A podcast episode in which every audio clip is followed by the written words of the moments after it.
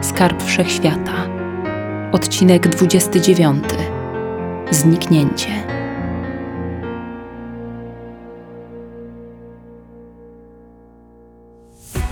Po ośnieżonych polanach Asper gnał wiatr. Na niebie kłębiły się chmury, a Lina Meron pędziła na swym skydroperze do miejsca, w którym według informacji pojmani zostali młodzi buntownicy. Na dziesiątą, szybciej! Ponagliła maszynę reagującą na jej głos.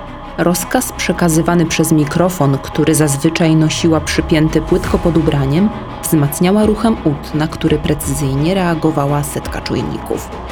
W bitewnej zawierusze sterowanie głosem bywało bowiem utrudnione. Leciała wzdłuż wysokiego urwiska, spadającego pionową ścianą na rozległą, otoczoną sędziwymi drzewami polanę. To na niej rzekomo zatrzymali się żołnierze D-77 ze swoimi jeńcami. Natychmiast obniżyła lot, gdy z daleka ujrzała pilnie strzeżone przez wrogów grupki skutych magnetycznymi kajdanami chłopców i ich trenerów. Ląduj. Rozkazała. Zeszła z czarnego skydropera i przywarła do ziemi. Śpi. Kurde, cała będę mokra. Pomyślała zniesmaczona, czołgając się po śniegu do krawędzi skalnego obrywu. Dobrze, że chociaż ubrałam się dziś na biało. Zawsze to jakiś kamuflaż. Wepchnęła kitkę do kaptura, który naciągnęła sobie na głowę. Wychyliła się z zakrańca urwiska. Teren był tak doskonale obwarowany, że główki od szpilki nie dałoby się wcisnąć, Zasadzka. oceniła. Wojska mnóstwo i sterczą tu nie wiadomo po co.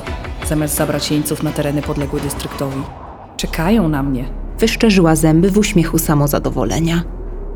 Ale bym im numer zrobiła, gdybym zostawiła moich na stracenie. W żyłach liny zaszumiała przez chwilę jej wyjątkowa krew. Uderzyła do mózgu rządzą krwi i okrucieństwa, spychając na drugi plan współczucie i dobro. Dziewczyna otrząsnęła się z transu i palnęła otwartą dłonią w czoło. Ale przecież nie mogę ich zostawić. Odezwało się w niej ludzkie wychowanie i zdobyło tymczasową przewagę. Zakorzenione było głęboko i solidnie w rozsądku, któremu powinna pozostać posłuszna. Ale natura się opierała. Mam wezwać posiłki? Zawahała się, Nie. Nie dopuszczę do kolejnej krwawej bitwy. postanowiła surowym szeptem. Wychowanie w dalszym ciągu cieszyło się swoją przewagą nad naturą i tym, co wrodzone. Zresztą, ja i posiłki? Sama ich rozwalę. Skarciła się za ten pomysł. Wojownicza krew przystąpiła do kontrataku, zmuszając dydaktykę do defensywy. Trwała wojna myśli panny Meron, ale ona nie miała czasu na dłuższe zastanawianie się. Porzuciła skydropera, a sama znalazła niedaleko stromą ścieżkę prowadzącą w dół stoku. Zsunęła się po niej prawie bezszelestnie i przycupnęła za gęstym, choć ogołoconym z liści krzewem, rosnącym dodatkowo pomiędzy dwiema sosnami. Złożyła odpowiednio ręce. Kosa śmierci. Znikąd wyłoniła się ciemna materia. Zawirowała w powietrzu i wcisnęła się w dłonie, by zastygnąć i uformować ponad dwumetrową broń. Wiatr jej sprzyjał. Ludzie nie mieli szans jej usłyszeć. Lina poruszyła zaroślami i złamała kilka gałązek, żeby zwrócić wreszcie ich uwagę, po czym zastygła w cierpliwym bezruchu. Tak jak się tego spodziewała, dwóch stojących nieopodal żołnierzy dystryktu podeszło, zwabionych niepokojącymi dźwiękami. Pierwszemu zaserwowała swoją firmową serię ciosów w brzuch i w kark. Padł na ziemię nieprzytomny, ale żywy. Zanim jego kolega wyłonił się z drzewa i dobył broni, czy choćby krzyknął, skończył podobnie, obrywając wrzuchwę trzonem kosy śmierci. Doprowadzeni do nieprzytomności mężczyźni zostali za krzakami wraz ze swoimi nowoczesnymi karabinami, co do których Lina przyznała, iż nie miałaby zielonego pojęcia, jak użyć ich w ferworze walki. Korzystając z tego, że dwóch wrogów nie ma już na warcie, czmychnęła do sękatego drzewa po prawej stronie, bliżej jednej z uwięzionych grupek młodych kadetów z Ceterii. Gdzie Mark i Hans? Usłyszała charkliwy głos nieopodal. Zbliżał się kolejny żołnierz. Schowana za potężnym pniem, zaatakowała w odpowiednim momencie kantem dłoni w potylicę wroga, który osunął się na śnieg jak porażony gromem. Ale taka taktyka nie mogła skutkować w nieskończoność. Nie ruszać się! Czyli zasadzka się udała. Lino! Z tyłu dobiegło pełne obaw wołanie związanych buntowników, którzy zauważyli poruszenie w szeregach wroga sygnalizujące pojawienie się dziewczyny z kosą. Nie podchodź tutaj! Obiekt do likwidacji numer jeden został błyskawicznie otoczony przez liczny oddział wojska. Jack! Lina z odrazą przełknęła ślinę, w której postarała się rozpuścić całą ogarniającą ją z nagła żądzę mordu. Jak mogłeś? Osaczona lwica dumnie wypięła pierś i z godnością przyjęła na siebie oczywistość zdrady. Ale niedługo utrzymała język na wodzy. Ty cholerny skurwysynie! Jak mogłeś wydać nas w ręce dystryktu? Jacka Mileya, stojącego przed nią z wycelowanym karabinem, wbiła wzrok na wskroś przesycony jadem. Krępy mężczyzna nie wydawał się być tym faktem szczególnie wzruszony czy przestraszony. Dotychczasowy dowódca jednego z buntowniczych oddziałów Ceterii podjął wyzwanie posłane przez nieziemsko intensywny błękit oczu Liny. Ciebie wydałem dziewczyną z kosą, Już nie jesteśmy na ty. a oni są tu przecież przypadkowo. Są moim narzędziem do zdobycia sporawej fortunki. Milej zaśmiał się bezmyślnie. Wcale jej nie słuchał. Naprawdę? Skierowała w jego stronę ostrze kosy. Ty śmieciu! Powinnam się domyślić. Nikt przy zdrowych zmysłach nie wyprowadziłby młodzieży w las w biały dzień, kiedy od wielu dni nie robimy nic innego, tylko się ukrywamy. Padł strzał, a dziewczyna zamarła. On naprawdę wystawił w bok rękę z bronią i wystrzelił w grupę związanych dzieciaków. Odrzut miotnął jego barkiem, ale kula, niezaadresowana do żadnej konkretnej osoby, i tak zasiała spustoszenie. Przeszyła brzuch szesnastoletniego Kevina, który jęknął zawodząco. Jego prowizoryczny mundur szybko stał się czerwony. Skuci z nim chłopcy zaczęli wierzgać nogami, nie mogąc się uwolnić. Jesteś naiwna i za to zapłacisz. Milej miał rację. Była naiwna, dlatego nie przewidziała, że jej niedawny pobratymca może się do czegoś takiego posunąć. Nie wierzyła w to, co zobaczyła. Nie wierzyła w tę krew. Ryknęła. Przez las poniósł się okrzyk, w którym mało było człowieczeństwa. Leśne ptaki poderwały się do lotu. Otaczający linę ludzie stężeli. Ustawili się wokół niej kołem i odbezpieczyli karabiny. Kiedy blondynka umilkła, zaczęli przeczuwać najgorsze. Myślisz? Syknęła z nienawiścią. Koło z karabinów zacieśniało się, ale było kołem. Lina napięła wszystkie mięśnie i zdecydowała skupić się na jednym mężczyźnie. Utkwiła dziki wzrok w młodym i z pewnością niedoświadczonym szatynie z brudką. Postawiła krok w jego kierunku. Ryzykowne ustawienie. Wierzysz w swoją celność? Zapytała wyzywająco i machnęła na pokaz swoim orężem. Rozłożyła palce wolnej dłoni, żeby mógł dostrzec, jak zaczyna błyskać między nimi światło. Wierzysz? Zgodnie z jej oczekiwaniem, młody szeregowy strzelił bez rozkazu dowódcy. Będąc przygotowaną na taką reakcję, zrobiła perfekcyjny unik. Żołnierz stojący centralnie za nią nie był przygotowany. Padł martwy, a kawał białej pierzyny pokrywającej polanę zabarwiła na czerwono upływająca krew. To wy mi za wszystko zapłacicie. Co czekasz? To była sekunda, w której cztery rzeczy nastąpiły błyskawicznie jedna po drugiej. Najpierw Lina rozpoznała ten charakterystyczny głos z jeszcze charakterystyczniejszym obcym akcentem. Potem odwróciła się w kierunku, z którego dobiegł. Następnie na szczycie urwiska dostrzegła Marin stojącą z wyciągniętymi w przód alabastrowymi ramionami, której czarną sukienką zabawiał się wiatr. Na koniec zobaczyła, jak przed jej białymi dłońmi zamigotała czerwona kula. Sekunda minęła, a potężna eksplozja zmiotła z powierzchni ziemi połowę wrogów z zacieśniającego się wokół liny koła, niszcząc przy tym mnóstwo rosłych drzew i pozostawiając po sobie pokaźną wyrwę. Oszalałaś? Tylko tyle zdołała wykrztusić z siebie lina, odrzucona przez falę uderzeniową na kilkanaście metrów od miejsca wybuchu. Połamała przy tym kilka pni. Szczęśliwie ocalałych wojskowych odrzuciło jeszcze dalej. Kilku pogruchotało sobie plecy na kamieniach i drzewach. Powstały nagle zamęt dał dziewczynie odrobinę wytchnienia. Uwaga żołnierzy dystryktu skupiła się bowiem na napastniczce z urwiska. Posłane zostały w jej stronę rakiety bliskiego zasięgu, ale tylko Lina dojrzała przez mgłę dymu roznoszącego się po wybuchach, że Marin już dawno tam nie ma. podniosła się z kosą śmierci w rękach.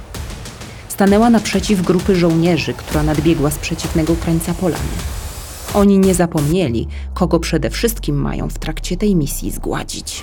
Odskoczyła szybko do tyłu, uciekając przed gradem pocisków, ale jedna kula trafiła ją w rękę, w miejsce zranione poprzednim razem. Nabój przeciął rękaw białej bluzy, bandaż i mięsień i rozjątrzył ranę, przebijając kończynę na wylot. Lina syknęła. Wiedziała, że odczuwa ból w mniejszym stopniu niż inni, ale nienawidziła, gdy ktokolwiek jej go zadawał. Odskoczyła jeszcze dalej. Przełożyła kosę do chorej ręki, a przed zdrową wytworzyła świetlistą kulę. Rzuciła nią w ziemię z wściekłością. Grunt pękł na dwie części i rozstąpiwszy się pod nogami atakujących, zatrząsł się niebezpiecznie. Mężczyźni poprzewracali się. Część z nich nie uniknęła wpadnięcia w świeżo powstałą rozpadlinę. Przysypały ich grudy ziemi, stękali w dole z powykręcanymi kończynami. Jeden ocalał. Duma dziewczyny z kosą, ugodzona przez obrzydliwą zdradę niedawnego poplecznika, przejęła kontrolę. Otrzymała świadome pozwolenie na wypełnienie całego umysłu pragnieniem zemsty. Lwica z urażoną dumą rzuciła się na Jacka Mileja z impetem, który cisnął nim o wysoką sosnę. Mężczyzna osunął się na śnieg. Bezwładna dłoń wypuściła karabin, który nie zdążył być wykorzystany, a do zaciśniętego strachem gardła przysunął się klin kosy śmierci. Lino, Głos pokonanego drżał. chcesz mnie zabić? W tym przymilnym tonie dziewczyna słyszała tylko fałsz. Nie zasługujesz na przebaczenie. Ciosem potężnego, magicznego oręża sterowała podświadomość, która bezbłędnie skierowała ostry klin prosto w serce. Popis wrodzonego instynktu zabójcy wycisnął z ofiary życie, upływające szybko wraz z jasnoczerwoną krwią. Ale właścicielka tego doskonałego instynktu nie zatrzymała się, by podziwiać perfekcję zabójstwa. Pobiegła ratować tych, na których jej zależało. Lina, znalazłszy się migiem przy najbliższej grupce jeńców, rozcięła ostrzem swojej broni skuwające ich magnetyczne więzy. Spostrzegła jednocześnie, że Marin uwalnia pozostałych młodych rebeliantów. Znikaj. Rozkazała szybko kosie śmierci, nim chłopcy powstawali z ziemi i rozruszali zdrętwiałe nadgarstki. Macie broń? Zabrali nam. Takie coś to akurat mogłam przewidzieć. Fuknęła na siebie. W tym momencie czarnowłosego nastolatka, który udzielił jej odpowiedzi, przeszyła kula, a krople szkarłatnej krwi pokryły drobnymi centkami białą bluzę dziewczyny. Znała go. Jak większość oficjalnie podległych jej ludzi. Kenny Pascal, 15 lat, chciał być informatykiem w demokratycznej ojczyźnie. W ułamku sekundy zagotowała się w środku z wściekłości. Wykonała obszerny zamach z prawną, prawą ręką i posłała strzelających strumień rozpalonego powietrza, który z łatwością obrócił w pył nieodporne ludzkie ciała. Piekło rozpętało się, gdy młodzi kadeci przeszkoleni przez linię do walki wręcz wdali się w walkę z uzbrojonymi żołnierzami D-77 i w tak odważny i brawurowy sposób zdobyli dla siebie część karabinów. Ale wtedy przeraził ich znajomy szum wodorowych silników. Nikt nie przewidział, że nad teren, na którym zaplanowano naziemną pułapkę na dziewczynę z kosą, nadlecą pancerne skydropery. Oddział powietrzny miał zadanie sprowadzające się do dwóch jakże oczywistych i jednoznacznych słów: zlikwidować ją. Nie, zlikwidować ją przy jednoczesnym ograniczeniu liczby ofiar. Dlatego też nikt nie zwracał uwagi na to, kto ginie pod zrzucanymi bombami. Gejzery stopionego śniegu i piachu podrywającego się do góry pod wpływem eksplozji zredukowały widoczność i wprowadziły popłoch. Ludzie zaczęli rozbiegać się we wszystkie strony, pragnąc już nie zwycięstwa w tej niespodziewanej bitwie, lecz po prostu zachować życie. Dlaczego tu się wszyscy tak nienawidzą? Między szponiasto rozłożonymi palcami sprawnej ręki rozbłysła złota kulka. Po chwili roztrzaskała z hukiem najbliższego skydropera. Dlaczego każecie mi nienawidzić ten świat? Niebo stało się czarne. Maszyn przybywało. Gwizdy zrzucanych bomb mieszały się z hukiem coraz to nowych wybuchów. Blondynka nie nadążała.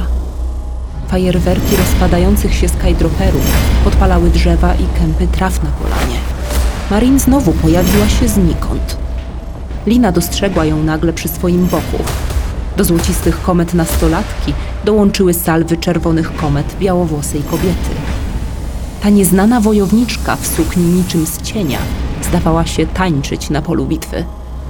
W tym, jak unicestwiała masę latających pojazdów, były wdzięk i elegancja.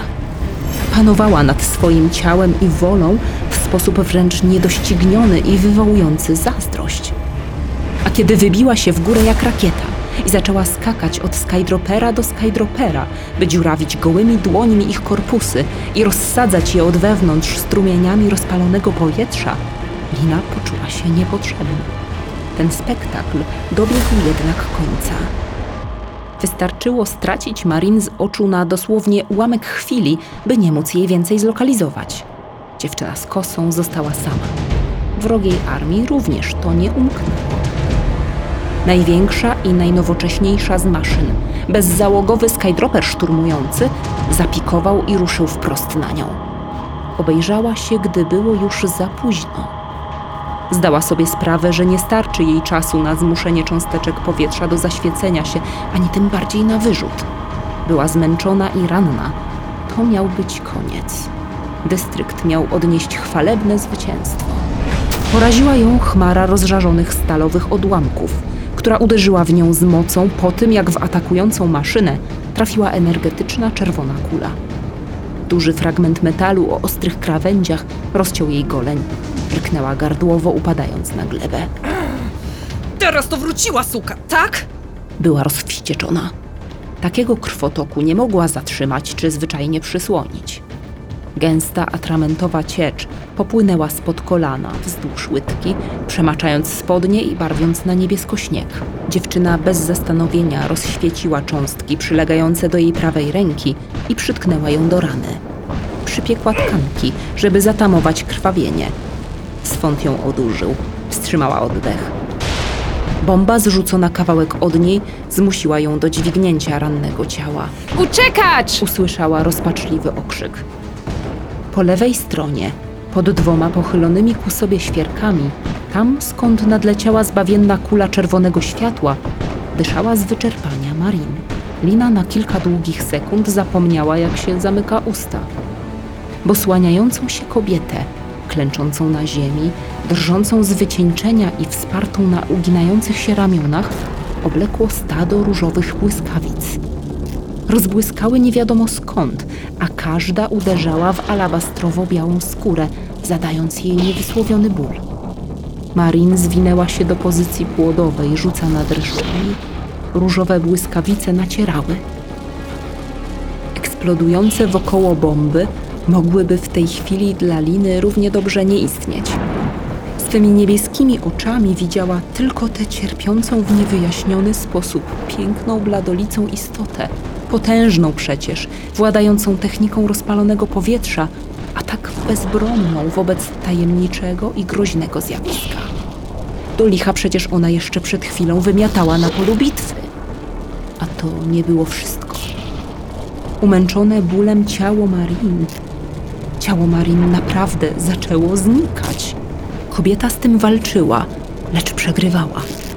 Począwszy od palców u dłoni i stóp, poprzez nadgarstki, kostki, ramiona i nogi, blada skóra stawała się przezroczysta, by w końcu rozpłynąć się w powietrzu jak poranna mgła.